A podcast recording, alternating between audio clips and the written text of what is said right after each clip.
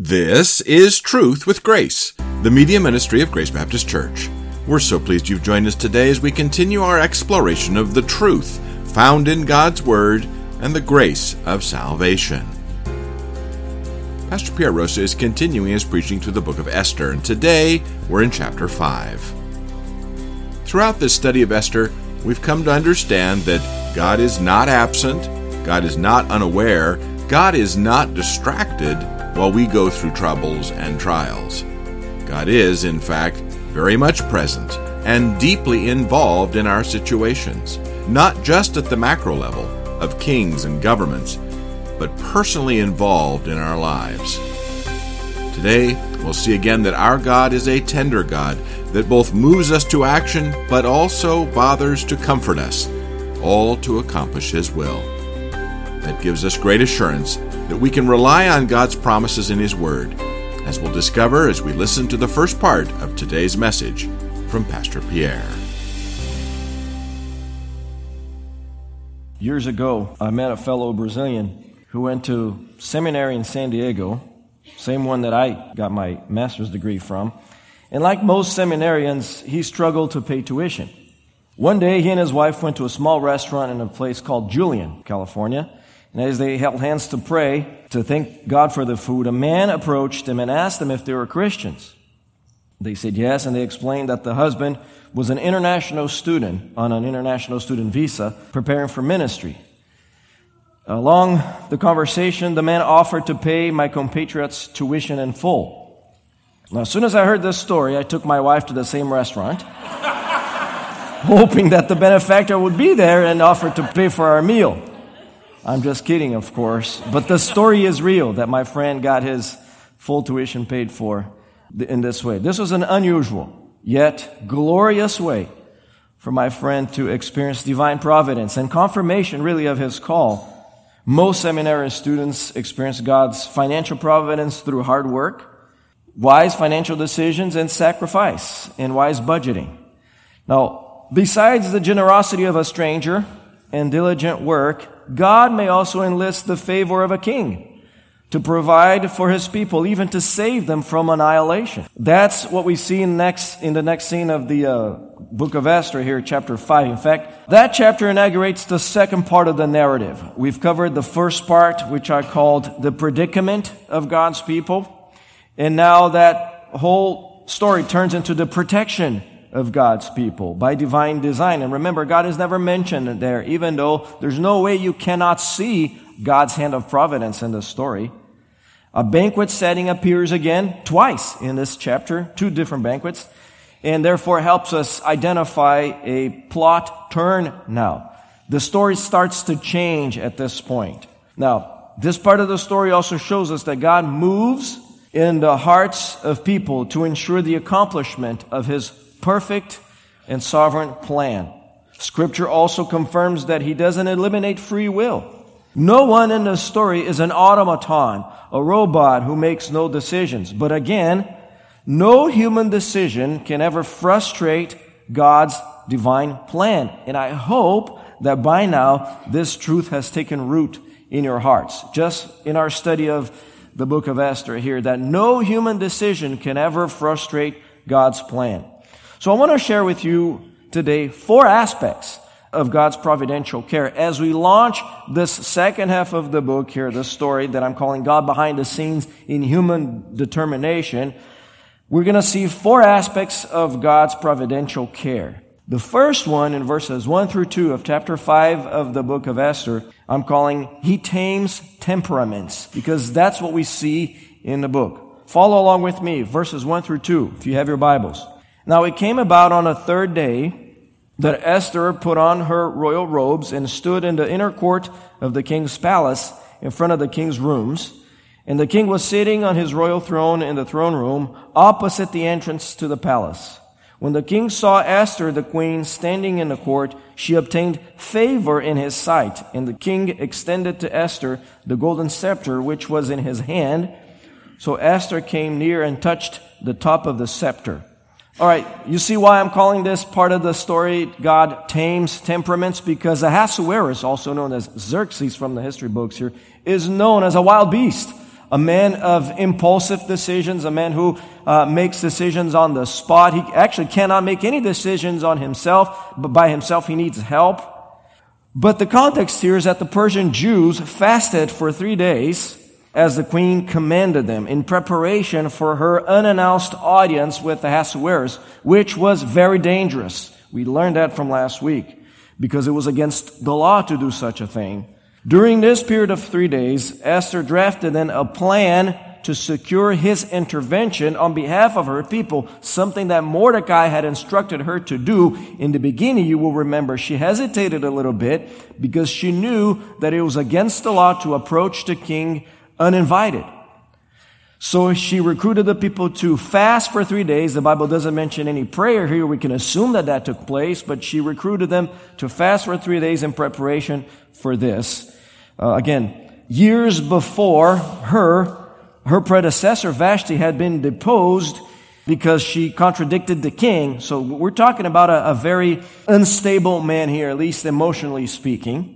But providentially, not coincidentally. So remove that word from your vocabulary when we're reading the book of Esther here. Nothing is by coincidence. Everything is by providence. So by providence, not coincidence, the queen placed herself in the right place at the right moment for the king to see her. So she dressed up, put on her royal robes so that the king would see her and have delight in her again. Also by God's providence.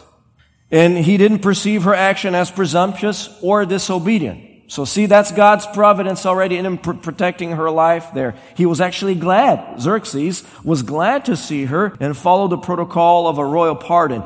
In case you're wondering, what is this whole thing about extending the scepter to her and her touching the top of the scepter? This was a public demonstration of, you are pardoned. I allow you to come into my presence type of a thing. Now, I assure you, this was not a conversion experience on Ahasuerus' part. This was the Lord softening his heart, taming the beast, taming his bad temper to assure Esther that her courage, by divine enablement, aligned with the divine plan. What an encouragement. This is God assuring Esther that he is behind this whole story.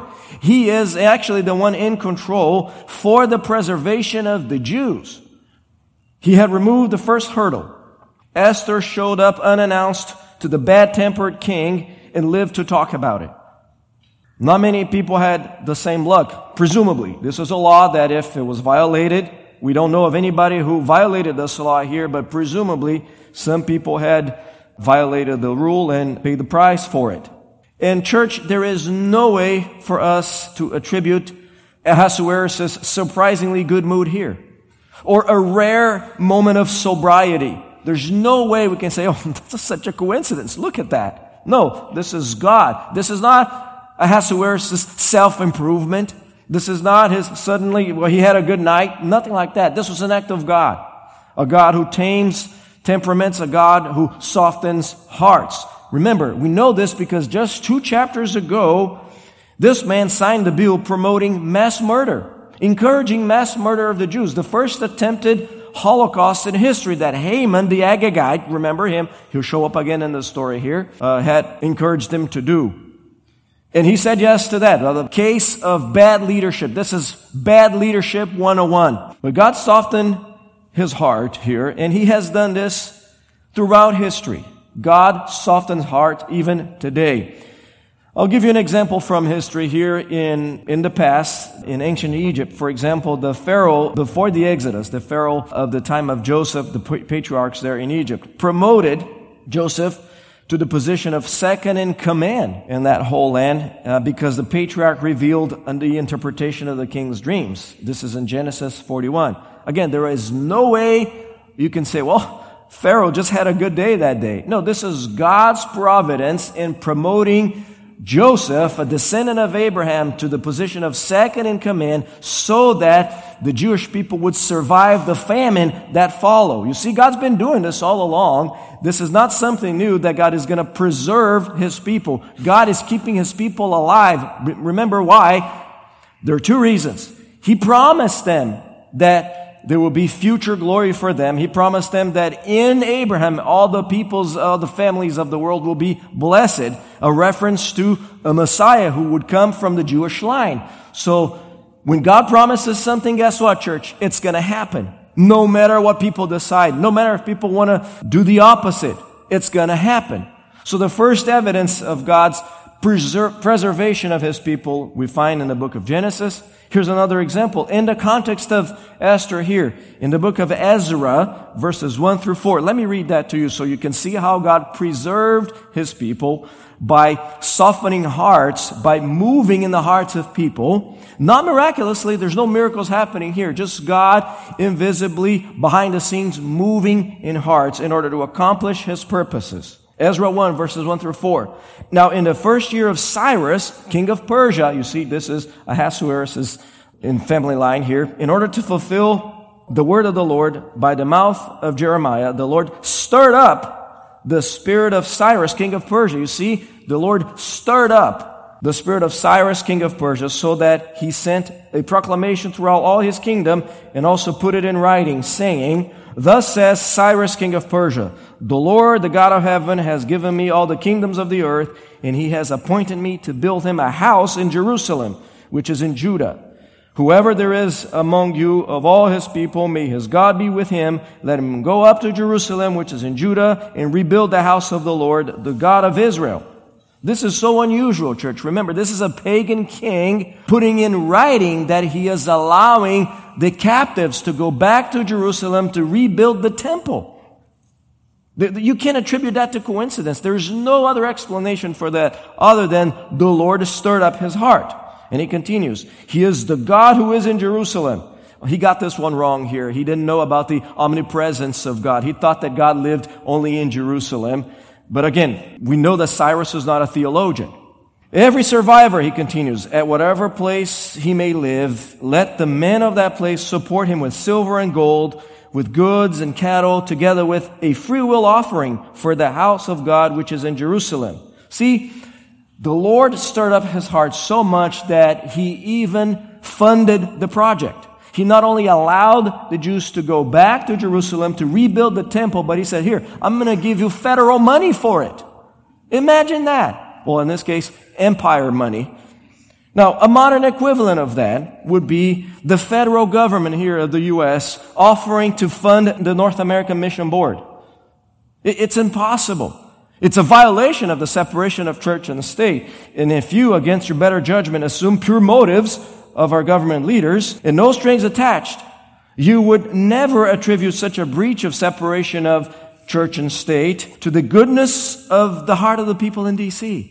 You would never say this, "Oh, how godly they are." No, this is God stirring the heart of a civil leader here, in this case, a monarch, an emperor, a king, in the case of Cyrus then, and now he's doing the same thing in the heart of this man, Ahasuerus. Now, God continues to do the same thing even today. This is not something that God did in the past. He is not the God of the past. He is the God who lives in the eternal present. Remember, you and I live past, present, and future, one moment at a time. God lives in the eternal present, the eternal moment for God. He does this according to Proverbs 21, verse 1, which says this, "The king's heart is like channels of water in the hand of the Lord. He turns it wherever he wishes." Now, church, think about the significance of this proverb here for a moment, of this biblical truth. The king's heart is like channels of water in the hands of the Lord. He turns it wherever he wishes. So the question is, should we ever worry about what's going to happen with the federal government, or what's going to happen in D.C. or the governments of the world? No, because we know who's in charge. In church, according to Proverbs 21, who's in charge? God's in charge. We got nothing to worry about. God has preserved his people before. He will continue to preserve his people now. It doesn't mean he's not going to allow us to go through bumpy rides. It doesn't mean he's not going to allow us to go through inflation, to go through tragedy even. But he is in charge. He is in control. He is the one who stirs up the heart of people in order to accomplish his plan and his purpose globally for humankind and particularly for you, for your life. Now, I don't know details of his plan for your life. I'm trying to pursue God's plan for my life. I'm trying to understand his plans for my life. And you know what I found? God hasn't revealed to me the whole thing until the end. He doesn't want to, I suspect, because he wants me to live day by day, trusting in him. God, I don't know what you're doing, but you know what? I don't need to know what you're doing. I just need to trust you that whatever it is that you're doing is loving, sovereign, all-powerful, and is going to bring glory to your name. So this is what we see here. And now that we know this, church, I want to ask you another question. Do you see a pattern here? What's the pattern that we have in the examples of Scripture that I just gave you? I hope to recognize this, that every favorable answer you receive, every non-favorable answer even for that matter, but every favorable answer you receive, whether it's a job interview, a yes from the fiancé, or a break on a bill, a grace period on a late paper if you're a student, whatever it is, comes from divine providence. It belongs to a plan that you know nothing about, but that God is moving the pieces of that plan, of that chessboard, as it were, so that he will be honored and glorified, and you will mature along the way. There's no coincidence in history here from a divine perspective. There's no random coincidence or your own wisdom. There is nothing that has happened in your life. I hope you realize this. This is humbling and glorious at the same time. Nothing that has ever happened in your life that is positive is a result of your own wisdom. Did you know that? I hope you're not deflated by that. Nothing in your own life is a product of your own goodness, your own cleverness, your own wisdom. You know why I know that? Because the Bible says in James 1:17, every good thing given and every perfect gift is from above, coming down from the Father of lights, with whom there is no variation or shifting shadow. So we must recognize everything that happens in our lives, even the bad things that we would consider negative events in our lives, belong to a divine plan that is designed to bring honor and glory to him, because the God that is behind the scenes working providentially in your life will be glorified in your life, and in the process, you will shine brighter. You will go closer to him. You will be more mature in the process. If you've been a believer long enough, you can testify to that and you say, yes, I remember way back when. I remember the first trial that I went through as a Christian. I remember how tough it was when it happened, but now I look back on it. I don't want to go through it again. I don't need a refresher course for that particular tragedy or that particular negative event. But I know that God is sovereign, that God, I learned to trust in him. And guess what? There will be more. And that's your life all the way through glory, with ups and downs, and God being glorified in the process. Now, I should never associate my full scholarship that I got at seminary years ago with randomness of luck, or luck. Now, I didn't get a benefactor who saw me pray at a restaurant and said, I'm going to pay for your college education. To me, it happened after the first year. I paid my first year of seminary. But in the second year, I received a phone call from the president of the seminary, and he said this, I'm going to pay for your education from now on. This is a personal interest that I took in you. I'm going to pay for your education. In church, I was surprised, pleasantly surprised, but I cannot call this a merit scholarship, because that president had no idea of my grades, and they weren't very impressive, I can assure you that.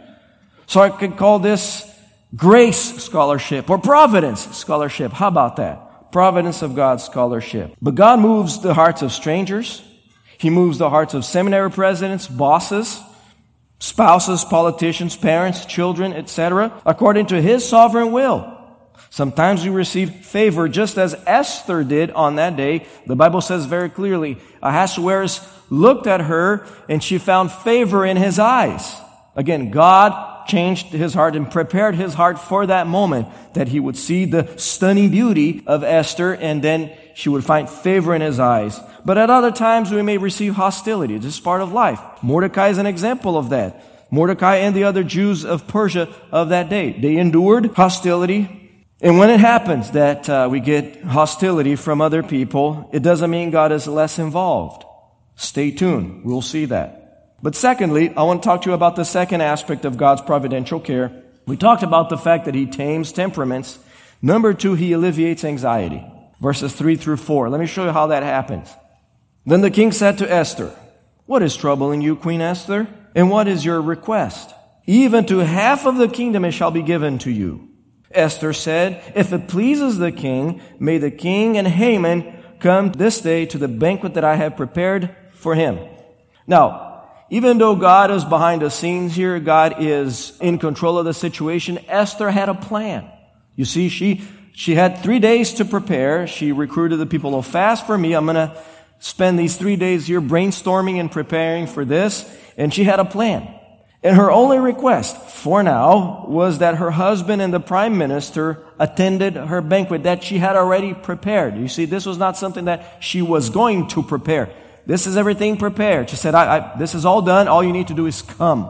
Now, perhaps she initially planned to reveal her Jewishness at this dinner party. Remember, so far in the narrative, Ahasuerus has no idea that Esther is from the Jewish line because Mordecai had told her, don't tell anybody. But listen, her plan could have backfired for many reasons. For example, Ahasuerus, as we know him, liked to fuel his lust with alcohol. Remember him from the first chapter? This was a guy who was struggled with lust and a drinking problem. He could have repeated the same debacle of chapter 1. He could have said, Esther, oh, by the way, yes, let's come to that banquet. And by the way, I want you to undress for that banquet, just like I did with Vashti. And to the heroine's surprise, to Esther's surprise here, the king went even a step further than his unusual kindness here, which is uncharacteristic of him. He offered an unreasonable request, an unreasonable generosity here. He said, well, I will give you even half of the kingdom. Now, we don't know that this is really something he meant to do or this is just hyperbole. He's just exaggerating like, oh, my darling, I'll give you the moon. Type of a thing. Just ask me whatever you want. I'll give you the moon. So we don't know that he was really planning to do that. This would have caused perhaps civil war if he did that. And we know that Ahasuerus is known for speaking before thinking. So it's hard to know. But what we do know here, church, is that God is at work. This is God's way of alleviating the anxiety in her heart. Imagine that situation. She is there not knowing whether or not she will survive. She went and approached the king, violating the law, violating palace protocol there. And to her surprise and to her relief, he says, yes, come on in. What is your request? I'll give you even half of the kingdom. There, again, this is God's way of assuring her, of comforting her, of alleviating the anxiety in her heart. Now, have you ever experienced something like this, similar circumstances? Of course, I'm not talking about kingdoms and kings and queens. None of us have experienced anything like that. But you go to a meeting, which can potentially cause drama or potentially cause a breakup in a relationship, some sort of a conflict, a resignation perhaps, or a breakup of a business partnership or the end of a friendship. And to your surprise, the other side of the table responds to you in kindness. Have you ever experienced something like that? I have. And again, forgive me for giving you another personal example. This is not about me. This is the purpose of this is just for illustration. Years ago, a fellow pastor and I confronted this brother who was living in sin. This brother in Christ had a drinking problem. And this fellow pastor and I finally decided we needed to go talk with him because his wife had come to us in tears saying, this is getting out of control. I don't know who else to turn to. So we went and decided to show up in his house. We expected resistance from him, of course, even though he was very respectful to us. But we were confident that God would honor his process for restoration that he outlined in his word. We followed Matthew 18, the process there, and then it was time for us to go talk with this brother in Christ. He initially resisted our shepherd, and this was in his dinner table. At one point, he just got out. He said, well, thank you guys for coming, and he got out of his the table. We were looking at each other. Okay, what do we do now? Do we leave? Do we wait? Is he coming back with a gun? What do we do? So we just waited patiently there for a few moments while his wife was there sitting with us. At one point, he came back broken. He regathered his thought. He regathered his composure. This was a matter of minutes. And this man came back with tears in his eyes, broken, realizing what he has been doing to his family and to his wife because of alcohol. And at the end of the conversation, he even thanked us for caring enough about him to go call him to account. Now, I tell you this story to give you an example of the softening of this man's heart. Had to be an act of God. It wasn't my beautiful face, I assure you. It was God's working in this man's heart, preparing everything, preparing for that meeting even before we thought about it. Or like my brother Brian likes to say, God was ahead of us. And He alleviated our anxiety and comforted our hearts in a process that gave us a tremendous sense of assurance that God always honors His Word. If you have questions or comments, we'd love to hear from you. Our email address is radio@gbcsalem.org. Or you can visit our website, truthwithgrace.org, for more information about our church and this media ministry. Plus, we're always looking for people just like you to help us spread the gospel around the world. This broadcast is provided to you at no cost to the generosity of financial and prayer supporters of Truth with Grace. Please feel free to share it, but please don't charge money for it or edit it in any way without the written consent of Grace Baptist Church. Until next time, this is Truth with Grace.